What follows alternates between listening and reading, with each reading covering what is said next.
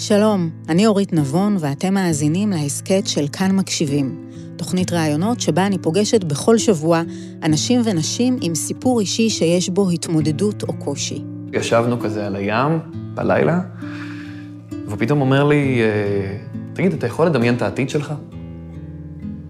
ואני זוכר אז, פתאום, נורא רציתי להגיד לו שאני רוצה את העתיד שלי ביחד איתו, וידעתי שזה לא הגיוני, ידעתי ש... לא, העתיד שלי זה לבנות משפחה דתית, וזה, הוא אפילו לא ידע שאני דתי. מה ענית לו? עניתי לו שאני עדיין לא רואה את זה. שאני עדיין לא מבין איך אני יכול לחיות עם גבר, ומבחינתי זה פרק בחיים שמתישהו אני אסגור, ומההתחלה אמרתי לו, אני אוהב אותך, אבל זה לא יכול לקרות. והפעם אני הומו שומר מצוות. שיחה עם גל אלפר על דת, אמונה, ועל איך זה משתלב עם הנטייה המינית. בואו נקשיב לגל. אני חושב שמתמיד ידעתי. הפעם הראשונה שהייתי עם גבר, שהתנשקתי עם גבר, היה בגיל 17. זה היה משחק אמת או חובה כזה ביום הולדת של אה, ידידה, ומתישהו כאילו זה מגיע אליי ולעוד מישהו שכאילו מישהי העלתה את ההצעה, בוא נגרום להם להתנשק. וכולם ישר אה, דיכאו את זה, אמרו, אה, לא, לא, זה יותר מדי, זה, זה מפחיד. אחרי זה אני ואותו בחור הלכנו כזה בדרך חזרה הביתה, והוא אומר לי, תכלס הם פחדנים, כאילו לא הייתה לי בעיה. ואני אומר לו, האמת שגם לי לא הייתה בעיה, כאילו אין... אה, אתה רוצה שננסה? וניסינו. מה אתה זוכר מהסיטואציה ההיא? כל הפרפרים בבטן השתחררו כאילו בבת אחת. פתאום הבנתי שאני מרגיש בבית, פה. זה היה אחרי נשיקה ראשונה, למשל, שהייתה לי עם בחורה. ופתאום להתנשק עם אישה, הייתי בטוח שאני הולך להרגיש בשמיים. ולא הרגשתי בשמיים, הרגשתי מאוד כאילו אני עושה איזשהו אקט שמצופה ממני לעשות כרגע, כי זה מה שהחברה אומרת, שמצופה ממך להרגיש משהו. ודווקא עם הבחור זה הרגיש כאילו משהו שחיכיתי לו כל כך הרבה, והוא מבחינתו זה היה סתם ניסיון. התאהבת? אז עוד לא התאהבתי באותו זמן, אבל מאוד רציתי להמשיך עם זה. אבל מאוד גם נבהלתי, מאוד היה לי ברור שזה משהו שיהיה בצד. אולי אני נמשך לגברים, אבל זה לא משנה את העובדה שאני אתחתן עם אישה, ואני הולך לגדל בית עם אישה, שבעה ילדים, לגור בהושעיה. אני רק צריך למצוא את האישה הנכונה. דיברת על זה עם מישהו? לא. היחידים שידעו על זה היו אנשים שהייתי איתם.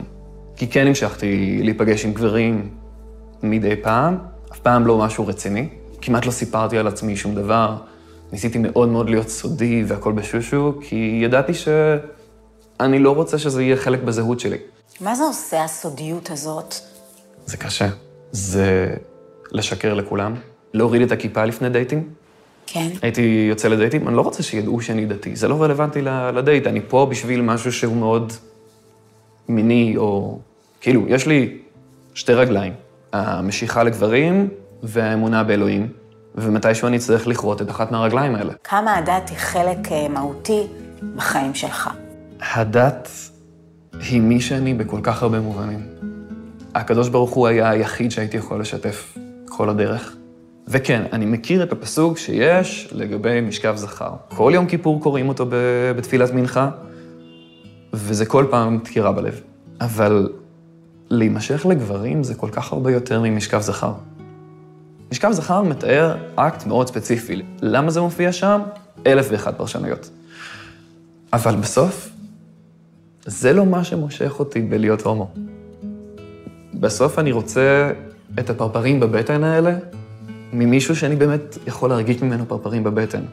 אני רוצה להתעורר בבוקר ליד מישהו שאני מצליח להסתכל לו בעיניים ולהגיד לו, אני אוהב אותך. אז הדת היא שם. אני אוהב את התפילה, אני אוהב את הקדוש ברוך הוא, אני אוהב להניח תפילין, אני אוהב להתפלל. באותו זמן מאוד חשבתי שזו סתירה. יש לי שני עולמות. מהעולם הזה אני מסתיר את זה, מהעולם הזה אני מסתיר את זה. להורים שלי שיקרתי כל הזמן. אמא שלי באה ושואלת אותי, תגיד, גל, מה, מה עם חברה? אומר לה שזה לא זמן מתאים, למרות שאני כרגע יוצא עם מישהו אחר. היא לא הרגישה? אמא שלי שאלה אותי פעם אחת, בגיל 18, אם יכול להיות שאני הומו. וכל כך נבהלתי מזה. אמרתי לה שלא, שאין מצב, מה פתאום, היא סתם מדמיינת, ושתפסיק לאכול סרטים, ו... ויום למחרת באמת כבר התחלתי לצאת עם מישהי אחרת. הייתי צריך את הסיפור כיסוי שלי. זה באמת היה אבל סיפור כיסוי, או שאמרת לעצמך, אולי זה יכול לקרות? רציתי. יצאתי עם מישהי אחת שחשבתי שהיא באמת מושלמת, ויצאנו ביחד שנה וחצי. זה מלא. זה... זה היה מטורף. ואחרי כמה זמן היא מתחילה להגיד, אני אוהבת אותך, ואמרתי לה שאני עדיין לא מרגיש את זה, והיא אמרה לי, זה בסדר, אתה עוד תרגיש. אתה עוד תרגיש, זה עוד יקרה. להסתיר ממנה זה משהו אחד, לא להגיד לה שאני נמשך, אבל לשקר ולהגיד לה שאני אוהב אותה כשאני יודע שאני לא אוהב אותה. היחיד ששיתפתי באותו זמן, זה היה אלוהים. אמא שלי תמיד אומרת שאחרי קריאת שמע, שמע ישראל, אז נפתח לך ערוץ מול הקדוש ברוך הוא, ואתה יכול לדבר איתו על מה שאתה רוצה. ושם בערב, כל לילה, נשאר איזה 20, 20 דקות, חצי שעה, ומדבר עם הקדוש ברוך הוא ומנסה להבין מה אני אמור לעשות ואיך איך אני יכול להיות יהודי יותר טוב. ולא הרגשתי שאני יהודי יותר טוב בזה שאני משקר לה. עד שבסוף היא באה ואמרה לי, תקשיב, גל, מגיע לי להיות עם מישהו שאוהב אותי, ואם אתה לא מצליח להגיד לי עכשיו שאתה אוהב אותי, זה נגמר. ואמרתי לה שאני לא מצליח. אמרתי לה שאני לא יכול. יואו, זה כואב, גל. זה ממש כואב. כן, זה... כשיצאתי מהארון, אה, בגיל 28, לפני שנה, היא הייתה הראשונה להתקשר אליי, יואו. והיא יום למחרת כבר באה לראות את הבן זוג שלי, והם ישבו במשך צהריים שלמים וריכלו עליי וצחקו עליי, וזה היה כל כך כיף. זה פשוט ראוי להערכה בטירוף בעיניי, ההחלטה הזאת, לא, לא לשקר למישהי, לא, לא לנסות לבנות חיים עם מישהי שאתה, שאתה לא נמשך אליה. זה, זה עבר בראש לגמרי. כאילו, למה אני לא יכול פשוט לשקר? להורים שלי אני משקר כל הזמן, לכל הסביבה אני משקר, למה אני לא יכול לשקר גם לה? פשוט אמרתי, כי אכפת לי ממנה, ממש, וזה לא פייר כלפיה. היהדות לא מבקשת מאיתנו לאמלל אישה. יש מצווה לשמח אישה. ואני יכול לקיים את המצווה הזאת רק על ידי זה שאני לא מתחתן עם אישה. ללכת ולחיות עם אישה, זה מגיע מאיזה רצון פשוט לרצות את הסביבה, וזה הסביבה, זה לא הקדוש ברוך הוא. הקדוש ברוך הוא לא כתב בשום מקום, אל תהיה הומו. הקדוש ברוך הוא לא אמר לי, אל תימשך לגברים. הפוך, הוא ברא אותי ככה. ואם לאנשים זה לא מסתדר, אז בסדר, שלא יסתדר להם, שיבואו, שידברו. גם כשיצאתי מה, מהארון, קיבלתי אלפי תגובות הכי תומכות שיש, וגם קיבלתי תגובות לא תומכות. של כמה אנשים שאמרו לי, אני שמח שאתה שמח, אבל אני לא יכול להיות מאושר מהבחירה שעשית. יש כאלה שמפחדים עכשיו שאני אתראה עם הילדים, כי אולי זה ידביק את הילדים. באמת? לצערי, אבל זאת, זאת, לזה... זאת בורות אה, שהיא קשה. אתה מנסה לפרק את הבורות הזאת? אתה מנסה להסביר לאנשים האלה? מי שרוצה לדבר על זה, אני הכי מוכן להסביר. ואני הכי מוכן לשבת ולדבר ולשאול, מה אתה רוצה ממני? מה, מה הפתרון היותר טוב? כן. להוריד את הכיפה מבחינתי זאת לא אופציה. אני אוהב את הדת ואני רוצה להיות דתי ואני אוהב ללכת לבית כנסת ואני אוהב להתפלל והקדוש ברוך הוא חלק ענק ממי שאני. להיות עם אישה ולשקר לה כל החיים, אני לא מסוגל ואני גם לא חושב שזה הופך אותי ליהודי יותר טוב. לחיות נזירות, לא טוב היות האדם לבדו, זה אחד מהדברים הראשונים שנכתבו בתורה. אז מה הם רוצים, שאני אתאבד? זה עבר לך בראש, גל? בטח. כי אין לי אופציה. זו משוואה בלי פתרון. אז מה, מה האופציה? כי אתה לא בן אדם דיכאוני. באותו זמן הייתי. בזמן הזה, לא הייתי מפסיק לבכות. הייתי מדבר עם הקדוש ברוך הוא ובוכה ו- ולא מבין. אני הרבה פעמים לא קורא לזה לצאת מהארון, אלא לצאת מהתנור. הייתי צריך את התנור הזה, הייתי צריך את הזמן הזה של לאפות את עצמי. אבל אם הייתי נשאר שם עוד יותר, הייתי נשרף. אני מדי פעם עדיין פוגשת את האמירה הזאת של אנשים שאומרים, זה בעצם האתגר שלך, מבורא עולם. איך אתה מתייחס לדבר הזה? התמודדתי, התמודדתי עם האתגר הזה הרבה מאוד שנים. אני היום יכול להגיד, ניסיתי כל דבר, ושום דבר לא היה קרוב ללהצליח. זה לא משהו שאפשר לשנות אותו. זה מודה, אני בעצמי לא ניסיתי טיפולי המרה, לא העזתי להגיד לאף אחד, לא העזתי לשתף אף אחד, ידעתי שברגע שאני אגיע לטיפול המרה יהיה איזה רב שאני צריך לשתף אותו. אז נכנסתי בעצמי לאינטרנט והסתכלתי מה הם עושים שם בטיפול המרה, והתחלתי לנסות את הדברים על עצמי. מה למשל? מלספור ימים ועד עניין של להכאיב לעצמך בכל פעם שאתה חושב, בשביל שתפסיק לחשוב על זה. הבנתי שאם הטיפול המרה הזה יצליח לעשות משהו, זה אולי לדכא את המשיכה שלי לבנים. הוא בחיים לא יצליח להביא לי משיכה לבנות. אני לא מצליח. אני יודע להעריך יופי של אישה, אבל אני לא נמשך לזה מינית. איך הכרת את הבן זוג שלך? בצבא, האמת.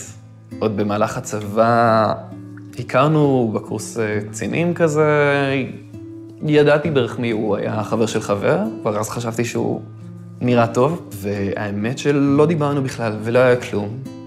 אחר כך, כמה שנים מאוחר יותר, אז נפגשנו עוד פעם ב- בלימודים, ואפשר לקרוא לזה אולי הכוונה אלוהית, לא יודע, עשיתי את הצעד הכי אמיץ שעשיתי בחיים ופניתי אליו. שאלתי אותו, האם היה מעניין אותו לצאת עם גבר? והוא שואל אותי, תלוי מי, איתך? אז אמרתי שכן, וקבענו. אנחנו שלוש שנים היום כבר ביחד, גרים ביחד, זה מדהים. איזה כיף, גל. איך סיפרת להורים? אתה זוכר את השיחה הזאת? בטח. זה היה בגיל 27, כשהחלטתי סופית שאני מספר להם. והרגשתי שיש כל כך הרבה דברים שאני צריך להגיד, ומצד שני גם לא רציתי לראות את הפנים שלהם בזמן שאני מספר להם. למה לא רצית לראות את הפנים? פחדת ממה שתראה? יכול להיות. אני זוכר את המחשבות הראשונות שהיו לי על עצמי, וזה איך נגאלתי מעצמי, אז יכולתי לתת להורים שלי את, ה... את הזכות לפחות טיפה לעכל את זה עם עצמם. אז השארתי להם מכתב, וכל השבת הזאת הלב שלי כאילו על, על 200, אני רק מחכה מתי הם יקראו את זה.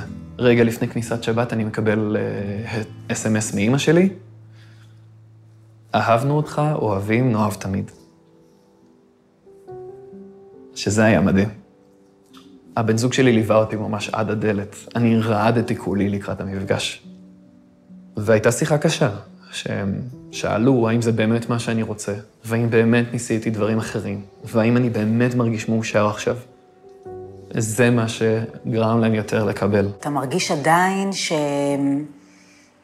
איזו בעייתיות עם זה שאתה גם דתי וגם הומו? לא. אני מרגיש שזה חלק ממני וזה חלק ממני, ואנחנו יצורים מורכבים. כולנו. אגב, גם בתוך הקהילה הגאה, יש כל כך הרבה אנשים שעוד קשה להם עם הקונספט הזה של מישהו בקהילה הגאה שהוא דתי. גם שם עדיין לא כולם מוכנים לקבל את זה שבתוך הקהילה הלהט"בית יש צבעים שונים. אם נגיד צופה בנו עכשיו, נער דתי, בחור צעיר דתי בארון, שבאמת רוצה להישאר דתי, ולא יודע איך לחיות עם שני העולמות, מה אתה יכול להגיד לו? שאוקיי, יהיה לו מסע אחר ממה שהוא תכנן. אבל זה לא שאין לו מסע. לכולנו יש איזשהו מסע לעבור בחיים. לפעמים דברים משתנים, אבל עדיין אפשר לחיות עם זה, והכול בסדר. יכול לייעץ לו לא להישאר עם זה לבד, כי זה כל כך קשה להיות עם זה לבד, והייתי רוצה ש... שאנשים ידעו שיש אלטרנטיבות ויש אופציות. ויש את הארגון הזה שקוראים לו חברותה, שבאמת מקבל והוא סוג של בית עבור הומואים דתיים. אתה גם הקמת איזושהי קהילה. כן. לקחתי חבר אחר גם שהתנדב בחברותה, והקמנו ביחד קבוצה חברתית שקוראים לה הקשת הסרוגה, אה, והיא נמצאת בחיפה. ואמרנו, אם יש עוד אנשים שגם מרגישים את הדבר הזה, שהם גם איפשהו עם הרגל הדתית והרגל הלהט"בית, הם מוזמנים אלינו. מה אתם עושים? בעיקר את זה. יושבים ומדברים. מדברים ומקשיבים, ולכל אחד יש סיפור מדהים. גל, אני יכולה לשאול אה, מה אתה מבקש היום בתפילות? אני בעיקר מבקש שלא יהיו לי שונאים. שלא יהיו אנשים ש... שישנאו אותי רק בגלל מה שאני. שאנשים יסכימו לקבל ולהכיל אותי כאחד מהם, כחלק מהם, ולא ישימו עליי תווית. הדבר שהכי פחדתי ממנו תמיד היה שאם אני אצא מהארון, אז אני כבר לא אהיה גל, אני אהיה גל ההומו. אז זה מה שאני מבקש, שלא ישימו עליי תווית, שלא ינסו לקטלג אותי בתור כזה וכזה, ושיקבלו אותי פשוט בתור מי שאני, גל, עם כל מה שזה אומר. בתוכנית כאן מקשיבים ניתן לצפות ביוטיוב, בפייסבוק ובאינסטגרם של כאן, וגם בכאן בוקס. להתראות בפרק הבא.